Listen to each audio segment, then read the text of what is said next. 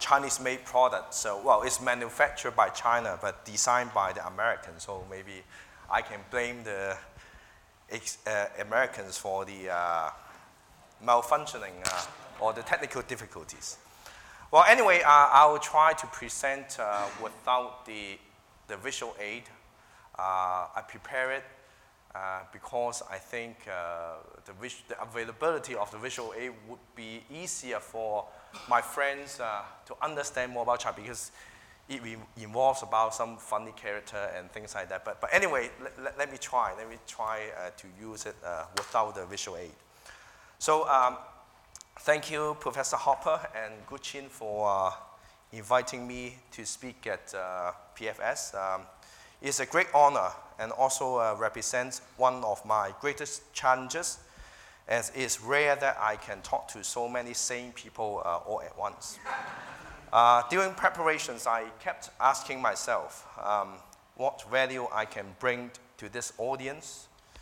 In the end, I decided to my relief that I should not attempt to lecture this audience Rather, I should view this occasion as an opportunity to raise questions long in my mind. I hope this um, speaking occasion and the interaction that follows can be a process through which many of my doubts will be cleared up. There have been lots of emotional ups and downs during past year. Brexit and the election of Pres President Trump gave me a brief hope that uh, Western civilization was making a comeback. Although I'm ethnically Chinese and was raised in a mostly Confucian value centric environment, I regard the numerous masterpieces produced by Western philosophers during the Age of Enlightenment to be major contributors to the unprecedented prosperity of our world today. Without the intellectual input from these philosophers, I believe both the Western and Eastern worlds will still have a standard of living akin to that of the Middle Ages. Life expectancy will still be below 40, with global population levels unable to escape the Malthusian trap. And therefore, many of us would, have, would never have existed. I also believe that if human civilization is to progress to another new high, breaking through with what Francis Fukuyama called the end of history, it must be based upon the foundation laid in the age of enlightenment, meaning more free speech, more respect of private property, more separation of power, smaller government. It must not be based upon leadership with increased centralized government. Earlier this year in Warsaw, President Trump gave a speech in which he asked if the West has the will to survive. Given all the events we have witnessed since then, I think the answer is a clear no. Instead, the establishment seems to be rejoicing in the likelihood that Western civilization should be destroyed as quick as possible. If the West is to continue on its path of self destruction, and if it gives up carrying the torch of civilization, where can we go? Is there still a civilization available on Earth? Or will we be forced to migrate to another planet? Evidently, the country best placed to be this alternative is China. But what really is China? What would it mean to the West if China picks up the torch? Will China do a better or worse job? What factors could stop them from leading the world? Also, should they be stopped from leading the world like Steve Bannon suggests? I remember the very first moment when I first met uh, Professor Hoppe in Hong Kong uh, during his transit to Australia for the Mises seminar there. Uh, a German, dubbed by many people as a white supremacist or a Nazi. He told me his impression of the Chinese was that they are the most racist. Uh, rather than admitting that we are racist, I would describe us as racial pragmatics. Uh, since our first emperor, Emperor Qin, who eliminated the other six ruling states and united China in 221 BC. The assimilation of other racial groups into the Han race culture has never stopped, even up to today. Uh, by the way, uh, for those who are not familiar with China, uh, Han, the Han group is the uh, ma majority ethnic group in China. 92% uh, of Chinese are Han, and the rest of the 8% divided among 55 minority groups in China. Um, is evidence that by the fact that there are still 55 uh, official minority groups in China, many of them, particularly in the south, have been ruled by China for over 2,000 years, but are yet, still yet to be absorbed to the Han culture. The assimilation in the north was bloodier and more complete, but the Chinese paid a heavy price for it. The first bloody price was paid in the Jin dynasty since 100 BC. A nomadic group, the Xiongnu, who are considered by many Chinese to be where the Huns originated from, started moving southward and settled in the Yellow River Loop area. By, five, by 300 AD, 400 years after the first wave of migration, the tribal chiefs of the Xiongnu, who adopted by and large the Chinese way of living and received Chinese uh, education offered by the royal court, invaded the capital city of Luoyang after it was ruined by a civil war between the Han princes. They put the emperor into captivity and brought an end to the dynasty. China disintegrated, received a similar fate to the Western Roman Empire when it was overrun by the barbarians. The country remained fragmented until its unification in 581 AD, almost three centuries after the Xiongnu invasion. After this bloody experience, the take home message for the Chinese then and now can be summarized in these few words They must be devious, since they are not our race. These words were, were a warning issued 10 years prior to the invasion of Xiongnu by an advisor to the emperor regarding the immigration. He foresaw that the nomadic immigrants would eventually devastate the empire. Not only does this bloody lesson shape the Han's mentality on racial pragmatism, but it may also explain the foreign policy of subsequent dynasties. It is not that China does not wish to uptake talents from other races, but these other races must be indoctrinated and follow strictly the hierarchical Confucian system in every aspect.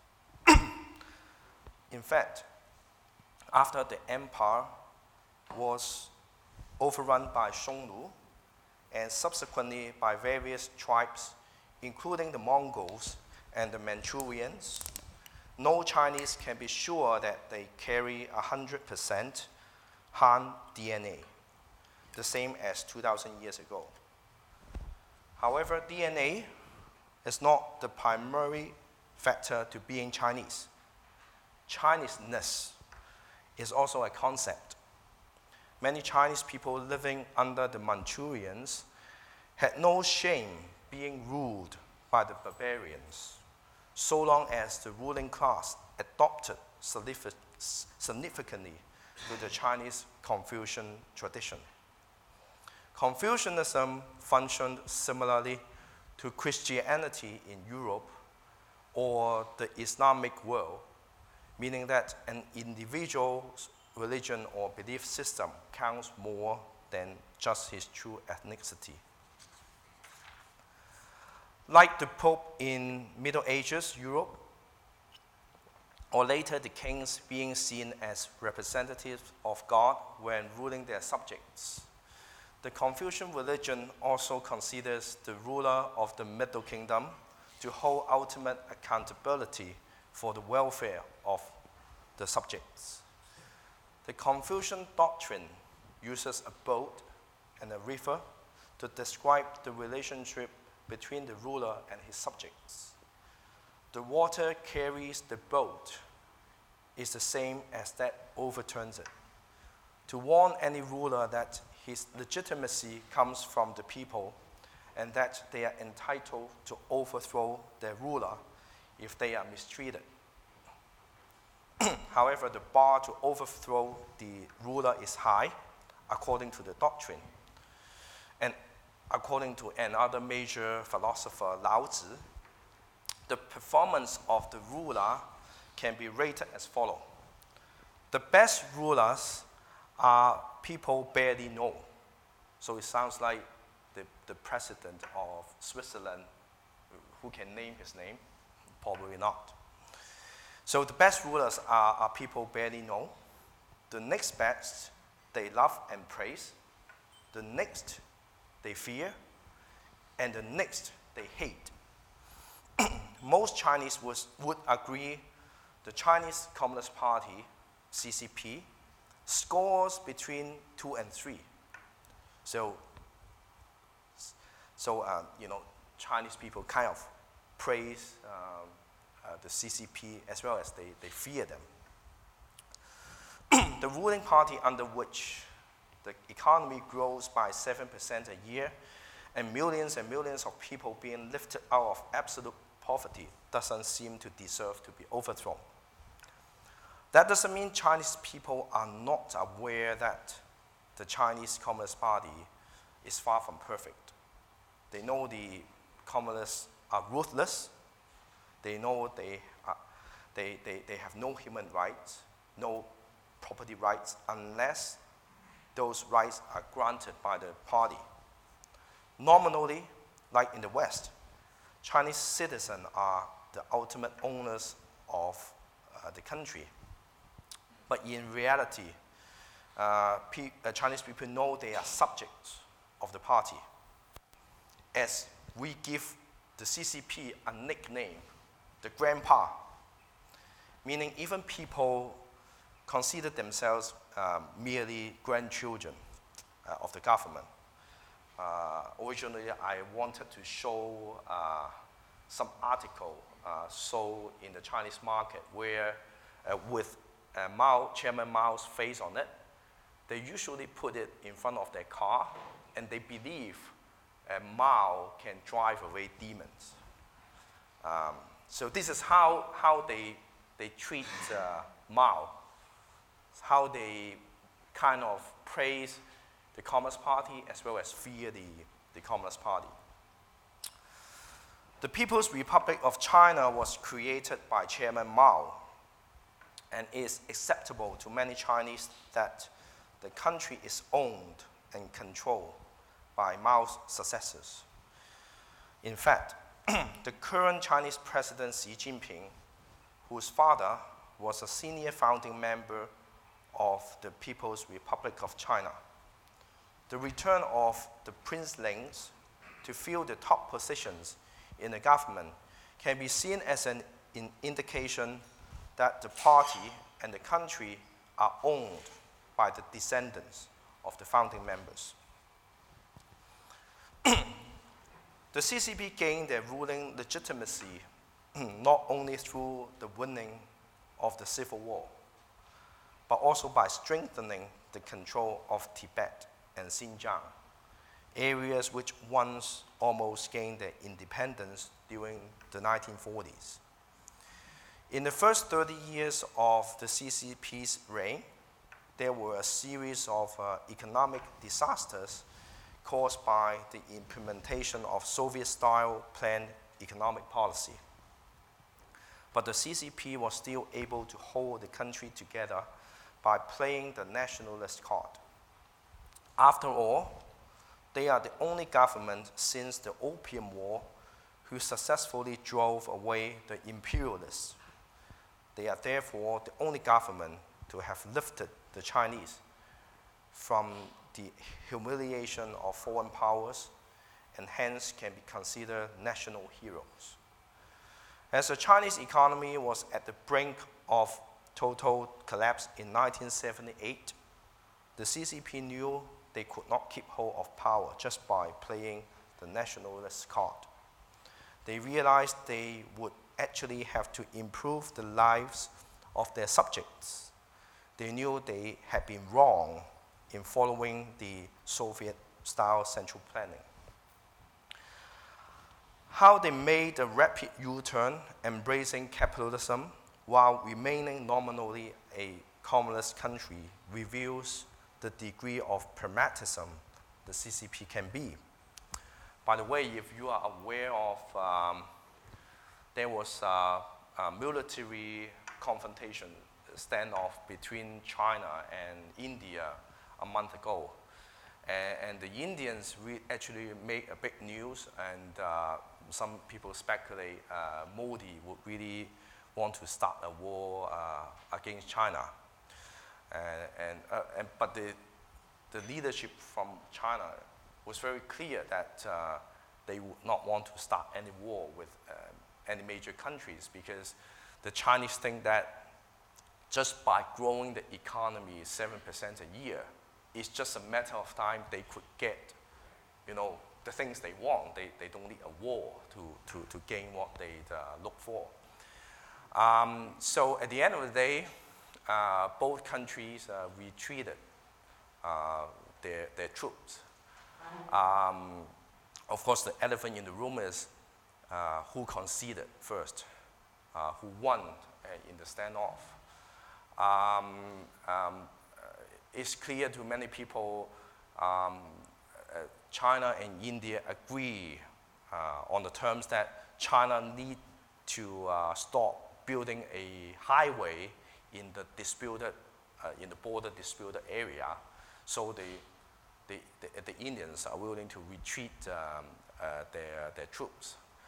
Uh, of course, you know, from the surface, you would think this is a concede, uh, concession from the Chinese, and, and it, it, would be a big deal for, for the Chinese government to lose face uh, in front of, of, the people. But when being asked uh, in the press, in the media, uh, when the, the media asked the Chinese official, so uh, are you going to rebuild, uh, the, restart the construction? the official answer was, well, yeah, immediately we would uh, resume the construction, but we have to wait for the weather. Uh, the, weather the weather was so bad, uh, we have to wait. So, so I, I think I was quite impressed. Uh, it's such a diplomacy. Uh, China is it, it's kind of smart uh, having this response. So, so since 1978, um, 40 years, we have witnessed explosive economic development in China that can match the US in the 19th century and post war Japan and Germany. However, the path has not always been smooth. The, the Tiananmen massacre in 1989 coincided with the fall of the Berlin Wall and the end of communist rule in the Eastern Bloc. Why was Communist China able to escape the fate of their counterparts in the Eastern Bloc? Why didn't the Chinese people follow their comrades in Eastern Europe and overthrow their government. There are many reasons for this, but there must be one question that most Chinese were thinking at the time. If the CCP were overthrown, who could guarantee the next government would be better? The Chinese are sometimes criticized for being too timid and too accepting of the CCP. But the Chinese actually have a different mindset that the West fails to grasp their distrust, their distrust of the government is so deep that they have become indifferent to who's in power. This traditional Chinese attitude towards uh, government can be summarized by a well known saying all crows are equally dark. When it comes to personal well being, the Chinese would see that it's their individual responsibility to pursue their happiness, irrespective of who is in the government. Actually, Chinese believe that if the government doesn't stand in the way of the things they do, they should feel very grateful. the Chinese would think to the extent that the government being exploitative is acceptable because it's of their nature. Uh, before a series of brand improving brainwashing initiatives by the Hong Kong police force in the 1980s, it was not uncommon for Hong Kong people to call our police the licensed mafia. Given the Chinese are well aware of the mafia nature of government, and we cannot solve the problem by electing a new mafia to replace the old mafia. The pursuit of personal happiness must involve how to cope with the mafia. In other words, if people fail to get around or collude with the government to prosper, it's not of the fault of the government, but rather a personal problem. While being more realistic on uh, racial issues and ditching superstition on democracy lets the CCP outsmart the Western government. That doesn't mean the CCP are immune from picking some of their bad policies. To prevent an economic slowdown, China has also resorted to Keynesian stimulus and has increased money supply like the West, causing a gigantic asset inflation bubble in China. Housing prices in the major cities soared as much as 50% in a year, making them comparable to world major cities such as London, Hong Kong, San Jose. Even though the GDP per capita in major Chinese cities are only a quarter of the US. The asset bubble, altogether with the fixed exchange rate with the USD, US dollar, created a wealth effect that caused more mid middle class Chinese to think about diversifying their wealth abroad. Although the foreign reserves look massive, standing at 3 trillion US dollar, when it's divided by 1.3 billion people, each person's share is just 2,300 US dollar. It's obvious that if China were to maintain its credit expansion, and a de facto peg with the US dollar, its central bank would eventually have insufficient US dollar to pay the Chinese on demand, leading to a currency crisis.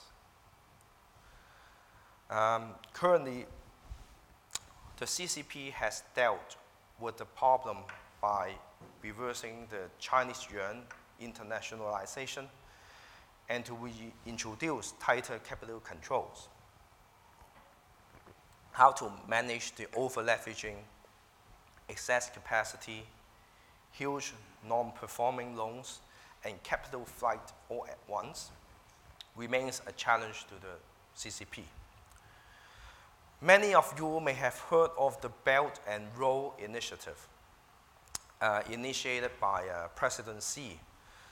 Uh, some Chinese officials uh, would call the Belt and Road or compare to the initiative with uh, the Marshall Plan uh, in Europe, meaning they, they consider Central Europe, not, not Central, Central Asia, they would put enormous amount of money into the area and develop the area. And the reasoning behind the plan uh, is to set up another global trade network that excludes the US and hence challenges the US dollar dominant position in the global trade. Excess capacity currently in China becomes a handy tool to attract other countries to participate in the Belt and Road Initiative, through which these countries will receive China's direct investment on infrastructure at very attractive terms. Though this comes without the military presence uh, that the, the, the, American empire and, and former colonial powers imposed in those Belt and Road countries. I'm interested, interested to see how China will respond when trade disputes arise. Whether China's um, 65 billion US dollar loan to Venezuela back a few years ago can be repaid is in question. And while Chinese operated diamond mines in Zimbabwe were set to have nationalized by the local government in 2016.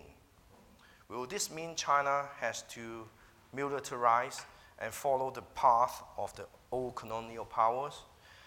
Will China need to stretch its frontier to protect its foreign interest? Does that mean the military confrontation with the US will come prematurely? the transfer of the possibly transfer of global dominance the, the, the, transfer of global dominance from the British Empire to the US seems to be easier for the British to accept because they share many common grounds in terms of language, religion, custom, judiciary system, and the like. However, the return of the Middle Kingdom, China, is a much more complicated concept. While most Western governments are leading their people into cultural self destruction through socialism, multiculturalism, and egalitarianism, China counters this stupidity with racial pragmatism, skepticism in democracy, and a moderately hierarchical society. However, there are also Chinese traditions that my friends in this room wouldn't accept easily. Many free market proponents argue economic freedom in China will eventually lead to political freedom and a China which embraces Western values. But recent development indicates a richer China is now so confident that they think the so called socialism with Chinese characteristics trumps the Western model. The CCP has clearly gone backwards in freedom of speech and is ruthlessly cracking down on those who speak against the government. Nevertheless, the CCP seem to be more open minded in terms of free speech in the areas such as race and sexual orientation. Regarding rule of law, the CCP don't believe in equality before the law. They like to follow the practice of the old dynasties by deliberately making laws so arbitrary that there is no way for their subjects to avoid breaking the law. The rulers can therefore always have reasons to eliminate anyone who threatens them. Uh, we all know corruption is a problem in China, uh, as well as many uh, developing countries, because basically the laws are, are, drafted so badly, uh, people cannot follow. If you follow the, the law, that means you give up uh, your hope to survive. Um, so, so the same situation happened in China. But I, I don't think the, uh, the, the, Chinese government, uh, actually the Chinese government are happy to see it because you know, 20 years from now, when you get rich and you become uni- uh, influential and you start to have individual kind of thinking, independent thinking, and then they can find a drawer, get your file out, and say, oh, 20 years ago you, you broke the law, so you better shut up.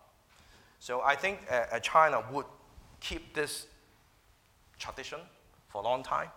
Uh, in ancient time, the emperors also like to have something in their hands so they can blackmail uh, the Mandarin at that time. Um, so uh, there is little hope the CCP would develop uh, judiciary independence. Uh, presidency openly advocated there shouldn't be separation of power, but rather the executive branch, um, the legislature, and the court should cooperate with each other. They always believe the party should be above the law. There may be incentives for the party to improve the judicial system to resolve disputes among citizens, but the court must protect the state if the dispute is between the government and the citizens. Arbitrary law enforcement will continue in China as a tool to crack down on political opponents. Despite all the above considerations, the CCP believe they created and they own the People's Republic of China. Uh, uh, we, we were once uh, in um, some gathering with a party member in China and, and talking about privatizing the state-owned enterprises, whether China should do more privatization. The response is like this. Uh, there won't be total privatization uh, happen because they consider that's the assets of the party. So uh, outright privatization won't happen in China. Um, so they, they, they consider they really own the country. Uh, and, but uh, because of the undemocratic nature uh, leading to a constant fear of losing uh, ruling legitimacy, this fear perhaps leads to higher government efficiency and benevolence to the people. Does this sound like how traditional European monarchies treated their subjects back in the 19th century? Does this explain why many Chinese believe they actually enjoy more freedom than the West? I'm stuck with the feeling that uh, there is no choice but perhaps to accept this second best option in the civilized world. When Steve Bannon compares China to Germany in the 1930s, he has a point. Chinese is nationalistic. China is fascist, that the government expects individual Chinese citizens to sacrifice for the greater good of the country or to help the country to reclaim number one in the world. However, Xi Jinping is unlikely to become Hitler. There are much better ways to achieve win win with other nations. Let me wrap up with an example. The West has been transferring huge amounts of taxpayers' money to Africa for decades, so called foreign aid during which time the improvement on Africans' livelihood has been negligible. The Chinese have improved the lives of Africans with one very simple and cheap method. They have sold them corrective eyeglasses at dollar shops. Countless Africans immediately recover their vision and hence their productivity.